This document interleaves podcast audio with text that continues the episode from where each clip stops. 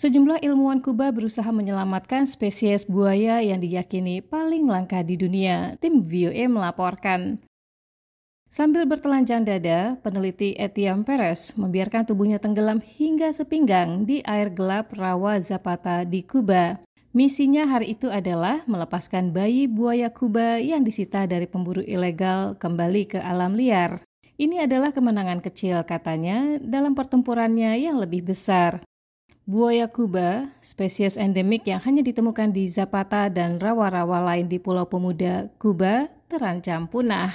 Se enfrentan a varios desafíos. Uno de ellos es la caza ilegal, que es la que más, mayor consecuencia Buaya Kuba menghadapi beberapa tantangan, salah satunya adalah perburuan liar yang memiliki konsekuensi terbesar dalam mengurangi populasinya di alam liar.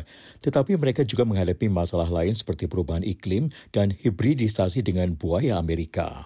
Para ilmuwan seperti Perez pantas khawatir. Buaya Kuba digolongkan oleh IUCN, Uni Konservasi Alam Internasional, sebagai spesies yang terancam punah karena jumlah populasinya yang rendah. Buaya Kuba diyakini memiliki habitat yang sangat spesifik yang bertebaran di kawasan seluas hanya sekitar 300 km persegi di negara itu, bentangan habitat terkecil di dunia untuk spesies buaya. Walhasil, kalau habitat itu rusak, spesies buaya yang satu ini akan punah. Yang tak kalah memprihatinkan, kemampuan mereka untuk bertahan hidup sewaktu masih bayi juga rendah.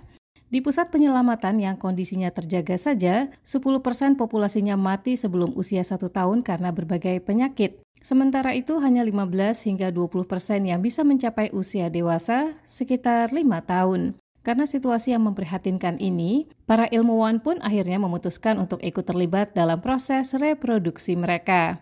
Prosesnya, menurut ilmuwan Gustavo Sosa, tidak mudah. Mayo, junio eh, hacen sus nidos, depositan sus huevos. Eh, ya cuando nos damos cuenta que ya eso ocurrió, entramos los corrales. Antara Mei dan Juni, buaya Kuba eh, membuat sarang dan menyimpan telur mereka. Dan ketika itu terjadi, kami pergi ke sarang mereka dan mengumpulkan telur. Ini adalah waktu yang paling berbahaya. Buaya Kuba sangat protektif dan mereka bisa menyerang kita. Kita juga harus sangat berhati-hati saat mengumpulkan telur, jangan sampai menabrak hewan itu atau membunuh mereka.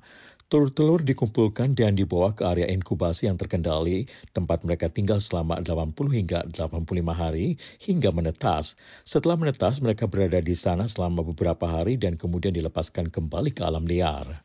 Para ilmuwan memperkirakan saat ini hanya ada 4.000 ekor buaya kuba yang masih hidup.